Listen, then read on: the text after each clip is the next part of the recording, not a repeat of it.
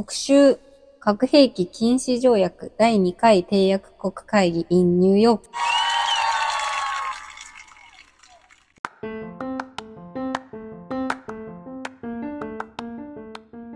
11月27日月曜日、会議1日目の午後には、平和首長会議と ICAN の共同サイドイベント、核兵器のない世界を求める市民社会の声が開かれました。平和首長会議は、核兵器廃絶への市民の意識を世界規模で盛り上げていくために作られた団体です。2023年12月現在、166の国や地域から8342都市が加盟しています。各保有国でも市町村レベルではたくさんの自治体が核廃絶の意思を示しています。日本国内では1739の自治体が加盟しています。このイベントには日本からは広島、長崎の両市長、そしてアメリカのアイオワ州デイモン市の市長が参加していました。各地の市町村と被爆者や市民社会が共に核廃絶に向けた取り組みを進めていく重要性について語られました。お聞きください。今日は13時半からサイドイベントがあったんだけど、ICAN と平和市長会議が主催してたイベントだったかなと思います。最初どんな雰囲気だったか？はい。結構小さな部屋に、うんうん。あの、もうたくさんの人が、あの、詰め寄って、もうなんか、キチキチになりながら、もう立ち見してる人もたくさんいるような状況で話を聞いてました。うんうんで、真ん中の、あの、机は円形に並べられていて、うんそこにはその、二人の市市長、うん。あ二人の日本の市長と、うん。あとは、えっと、二人の被爆者、それから二人のアメリカのユースうんと、あとは、えー、ICAN の事務局長と、だったね。あと、えっと、アメリカのアイオワ州の、えー市長もいらっしゃいましたよね。うんうん。で、あと、あの、 KNOW NUKES TOKYO の中村涼香さんうんうがん司会をしながら、こうすかなり熱い雰囲気で、うんうん ずっと進行していたかなっていう雰囲気でしたね。うんうん印象でしたね。はい。もうあの、メディアもすごくたくさん押しかけてて、その被爆者の方が話す時になると、もうすごくこうみんな、うんうんうん、あの、被爆者の方にこう寄っていって、あの、集中して、もうか、こう、カメラが寄っていくっていうのもそうだし、なんかみんなの集中力が 被爆者の方にギュッて集まる感じがして、うん。なんかすごいいい雰囲気で、そうでしたね。うん最初から最後までそんな感じだったなって思ったけど、えっ、と、じゃあ、印象に残ったこと特にありますか？もう私はなんか本当にあの涙もろいなと思うんですけど、うん。もう三巻さんの、えっと、三巻さんは広島でうん。3歳で被爆された方なんですが、えっと、自分の被爆体験とか、その後の、あの、まあ、病に怯えて暮らしたとか、そういうふうな、まあ、周りの被爆者の話も含めていろいろ、あの、語ってくださったんですけど、うん。もうとにかく本当に、その、今まで経験されてきたこと、体験されてきたこと、そして核廃絶のために戦ってきた、この人生みたいなのをお聞きして、もうすごく感動したし、本当に辛い思いをされながら、こんだけ頑張ってくださったんだなっていう思いも溢れうんてきました。うんうんうんうんはい。そうだよね。うんいや、なんか、私も三脇さん、あの、前日に、セントラルパークで、あーカッパエビセンを、はいはいあの、配っていた姿、なんかすごいおお茶目な姿が印象的だったんだけど、なんか、は話し始めると、すごくシャキッとしてう、んうんうん。あの、まず言っておきたいことがありますって言って、日本が、その、パールハーバーで、アメリカにこう奇襲攻撃を仕掛けて、そこでたくさんの犠牲犠牲者を出したことで、それから始まった太平洋戦争があるっていうことを、あの、まず最初に謝罪したいっていう話をされていたのが、なんか、本当にこう、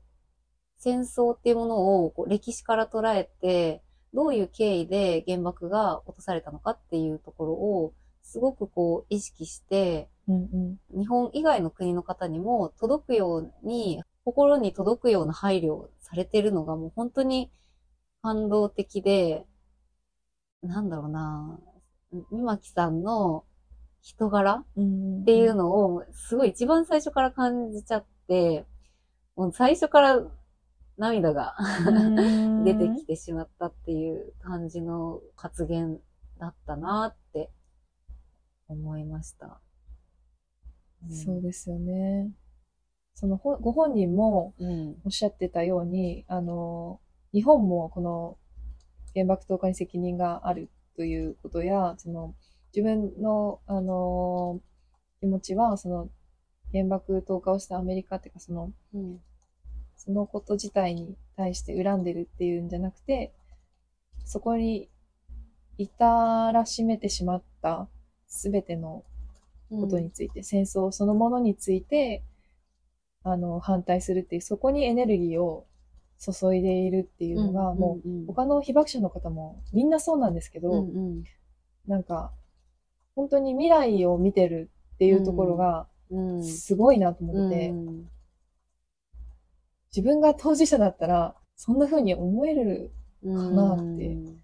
自分が何の、何も悪いことしないなんでこんな苦しまなきゃいけないのってもうん。うずっと恨んで恨んで終わりな気がするんですけど、うん。その被爆された方々は、とにかくそのパワーを本当に全力で未来の世代にこの同じような辛い思いが、うん。あの、まあ、再び起こされないようにっていううん。ことを、に心血を注いでらして、で、今木さんが、その、若い世代に興味を持ってもらうことうん。で、こうやって行動してもらうような若い世代を育てることは、うん。その行政の責任であり、被爆者の責任であるっていうふうにおっしゃってたのが本当に印象的で、その自分たち当事者だからこそ届けられるメッセージがあって、で、自分たちがやっぱり最後の世代として、その引き継いでいかなきゃいけない思いがあるっていうことを強く自覚されての言葉だろうなとうんうんでうん。本当にその原爆っていうこの一つが、こんだけ多くの人の人生を変えて、こう、未来を変えてしまってるっていう現実もそうだし、でもそれだけに、これだけ多くの人を突き動かしてる力にもなってるのかなって思って、うんその思いがこの TPNW に本当につながってるなっていうふうにうん思いました。うんそうだよね。今回は平和市長会議だっていうところに合わせて、広島、長崎の市長が参加していることを、あの、鑑みて、行政の責任でもあるっていうのを言ったのが、うんうんうん。めちゃめちゃかっこいいってなっうんて、うんうん。なんか、そうやって言うことで、あそこに行った、こう、人たち全員がうんうんうん。エンパワーメントされた感じが、確かにそうですね。だなと思ってうんそういう、こう、三巻さんのみんなを巻き込むパワーみたいなうんものもうん感じて、なんか、大好きになりました。うん。うん、本当。ねうん。じゃあちょっと続いて、友永先生の話は。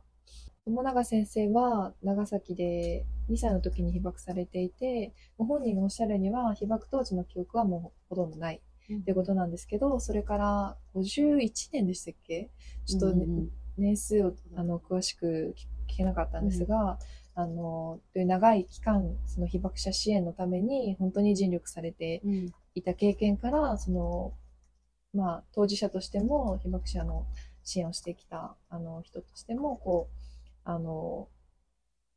語っておられたんですけど、あの、友永先生については先ほど言ったように、その第三世代が、その、第一世代の、その記憶や思いを引き継いでほしいっていう、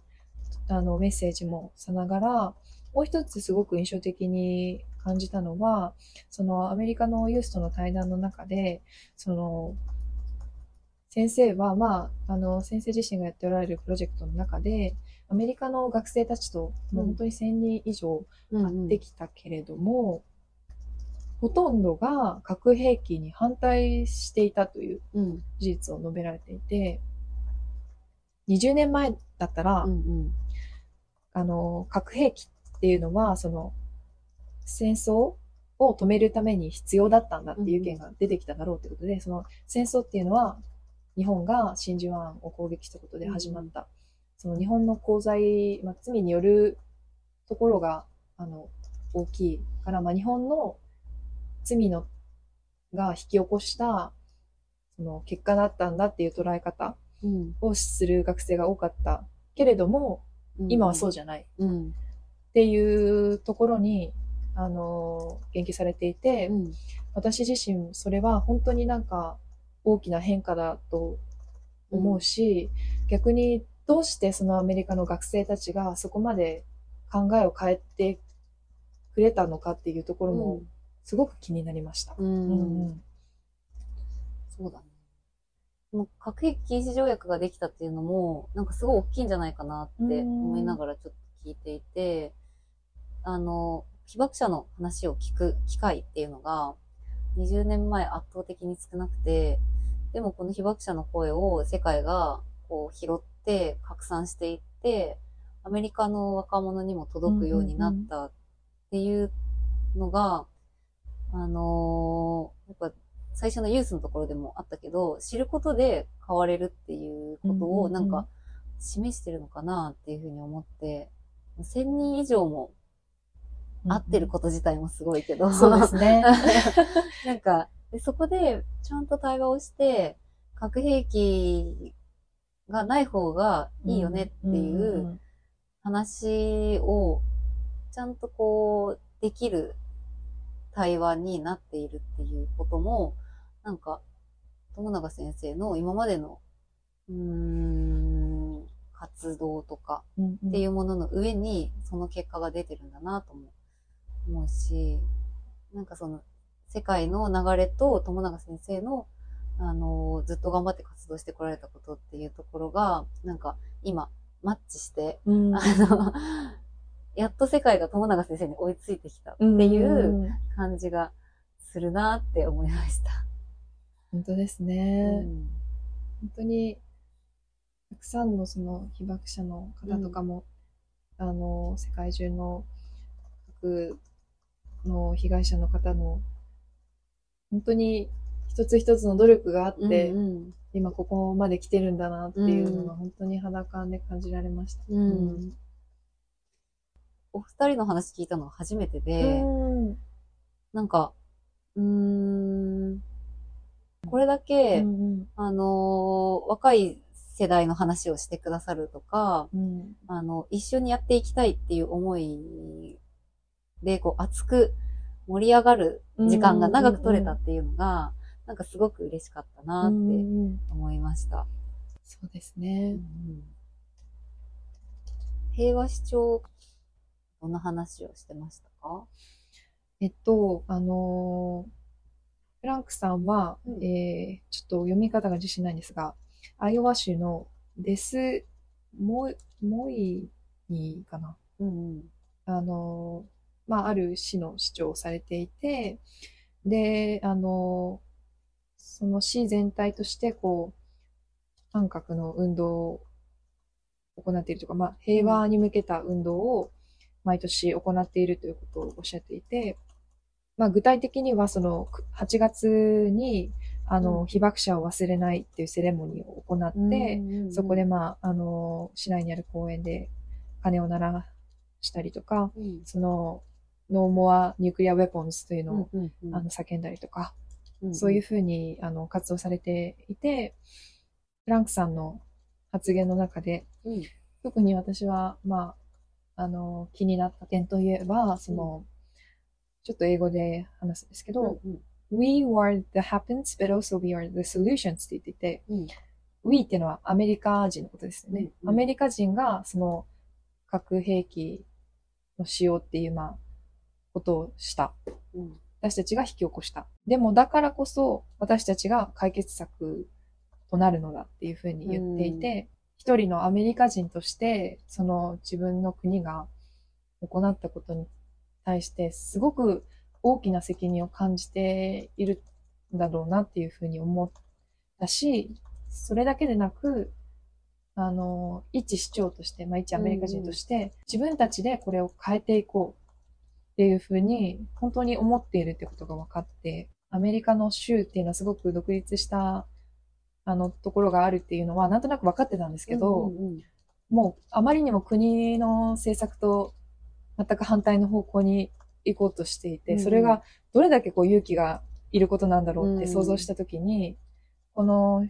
ある州の一つの市が、こう、毎年8月にうん。被爆者のことを思ってくれているっていうこと、その市の人たちがうん。核兵器に反対してくれてるっていうことの重みがすごくて、核兵器はこの世に存在してはいけなかったし、これからもしてはいけないっていうふうにおっしゃっていたのと、うんうん。戦争はこ答えにならない、解決策になることなどありえないっていうふうに、あの、本当に強くおっしゃってて、軍っていうものが大きい存在であるアメリカの中で、そんなことを本当に堂々とうん。言えてしまうっていうか、言える人がいるのがすごいうん。と思って、もう、本当になんか、全然知らない詩だったんですけど、うんうんうん。めっちゃ応援したくなったしし、なんか、本当にここから変わっていっ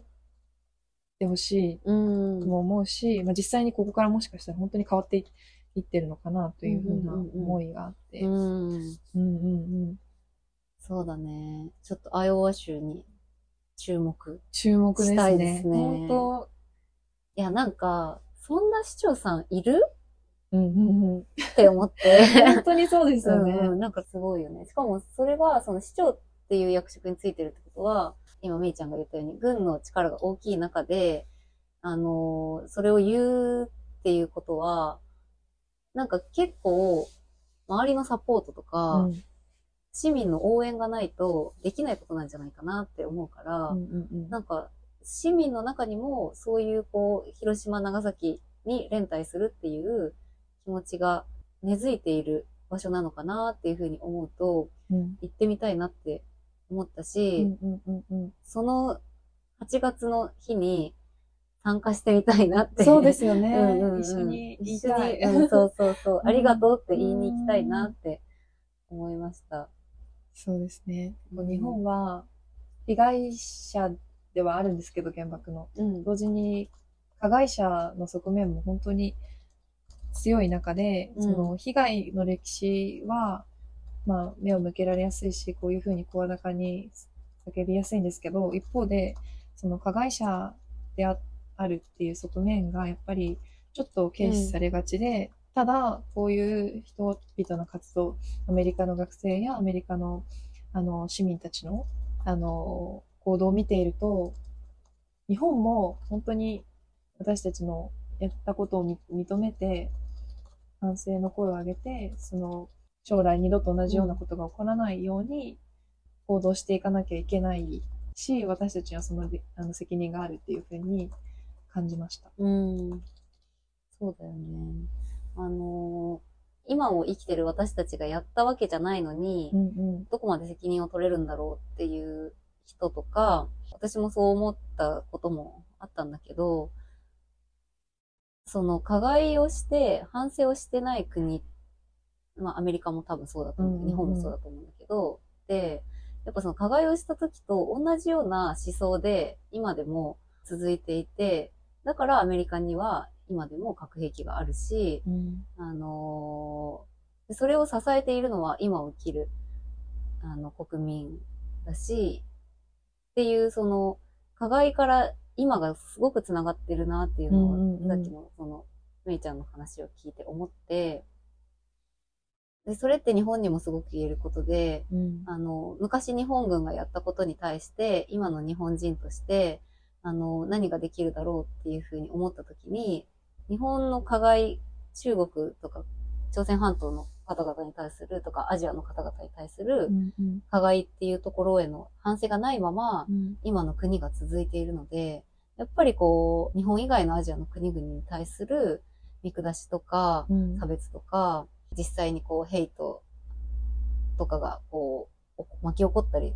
してるっていうことに対して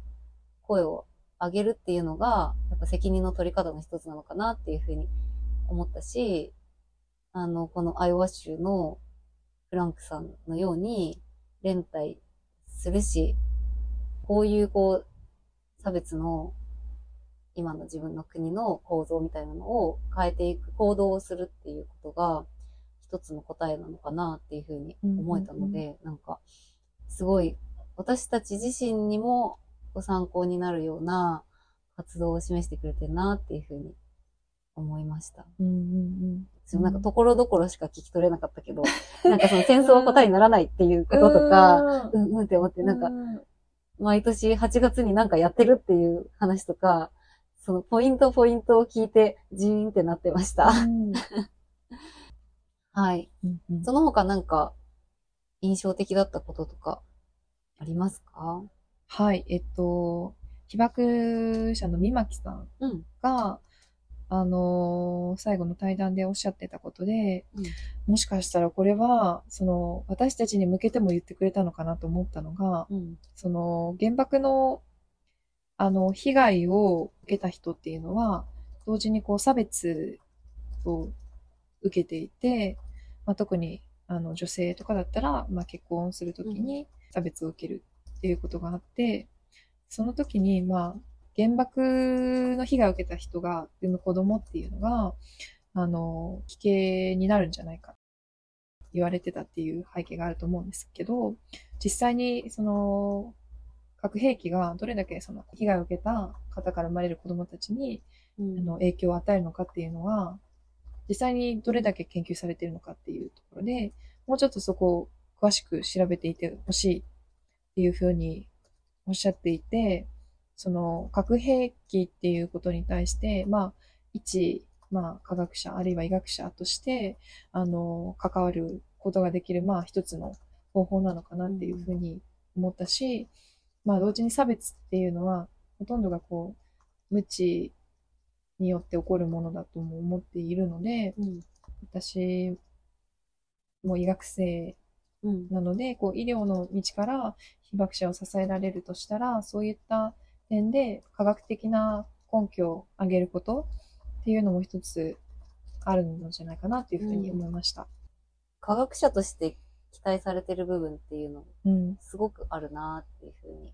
思って。うん。だし、その、危険が生まれるんじゃないかっていうのは、今でも心配してる人がいるんじゃないかなっていうふうに思って、被爆3世、4世、うんうんうん。でも、やっぱりこう、どこかに自分は、自分の血のつながっている人が被爆をしたっていうのが、心のどこかにあって、あの、不安に感じてる人が。いるんだろうなっていうふうに思うから、なんか、もうそこに対して私たちが何を言うかっていうのってものすごくこう責任が。大きいなって思って、プレッシャーに感じることがあるんだけど、そこがその科学的な事実がどうだっていうことと、科学的な事実を伝えることで傷つく人がいる場合もあって、で、科学者であり、私たちは臨床家であるのでう、んあの、科学的な事実を伝えたときに、その目の前の相手が、に対してどんな生活上の影響を及ぼすのかっていうところまで考えて、その事実のフォローをしていったり、あの、一生こう、ちゃんと付き合っていきますよっていう、あのこちらも覚悟が必要なんだろうなっていうふうにうんうんあの、思って。でもそこが、科学者であり、臨床家であるっていうところが、なんか私は医者の大、醍醐味だなっていうふうに思うので、患者さんといつでも近くにいられるっていうところが、いろんな方法で、こう、当事者を支えることができるメリットだなっていうふううんうんにうん。なんか思いました。今回の会議とは、あの、うん。関係がない話になってしまうんですけど、私が以前、石川の加賀市にいらっしゃる、あの、被爆者のうん。方の話を聞いたときに、自分が子供を、あのー持つことに対してすごく抵抗感がうん。あったっていうふうにお話をされていて、その、当時はなんか原爆病とか言われて差別をされていうん。たような時代で、もう自分の子供も同じようにこう、あの、もしかしたら病気を持つかもしれないとか、差別されるかもしれないと思いながら、その生まれた子供が、あの、本当に手のひらに乗るぐらいの小さな子供で、その子を、あの、何としても生かしたいと思って、その伝統の明かりで温めて、うん。毎日毎日手ずからミルクを与えて、本当にうん。本当に大切に育てて、なんとか大きくなって、で健康的に成長していると思ったら、若くして、癌を発症して、自分より早く亡くなってしまって、ですごくそれが辛かったし、後悔をしたっていうふうにおっしゃってて、で本人もその目の前でたくさんの友達が原爆の後の、まあ、放射線による被害で亡くなっているのを目の当たりにしていて、例えば歯茎から出血がちょっとあるだけですごくうん。あの恐ろしい思いをしたりとか、ちょっと脱毛するだけで本当に、うん。あの、もしかしたら自分も同じように死ぬかもしれないっていう恐怖を抱いたりとか、あの、いつ癌になるかって、本当に怯えながら生活をされていて、なんかそういう不安が、うん健康、その身体的な健康被害だけじゃなくて、本当にその精神にも、うんうん。あの、影響を与えてるというふうに感じて、その、私たちはもちろん、その身体的な、あの、健康を、あの、守るっていうところにも力を発揮しなきゃいけないし、同時に、その方の、あの、その方自身の、あの、メンタルヘルスだったり、その方の子供、まあ、子孫とか、まあ、配偶者の方の心も支えていかなきゃいけないし、支えていける、あの、立場にあるかもしれないと思っうん。た時に、あの、あやさんも言っていたんですけど、うんうんうん。なんか自分たちが活動している意義みたいなところも、あの、見出せうんた気がします。うん。被爆うん。者は被爆してから一生被爆者だっていう話をさ、されてる被爆者の方がいてさ、それはその方の一生もそうだし、その後の子孫とか、周りの方も一生被爆者になってしまうってうんいうところに、うん、どう寄り添うのかっていうところは、特に考えていきたい部分だなって思うよね。うん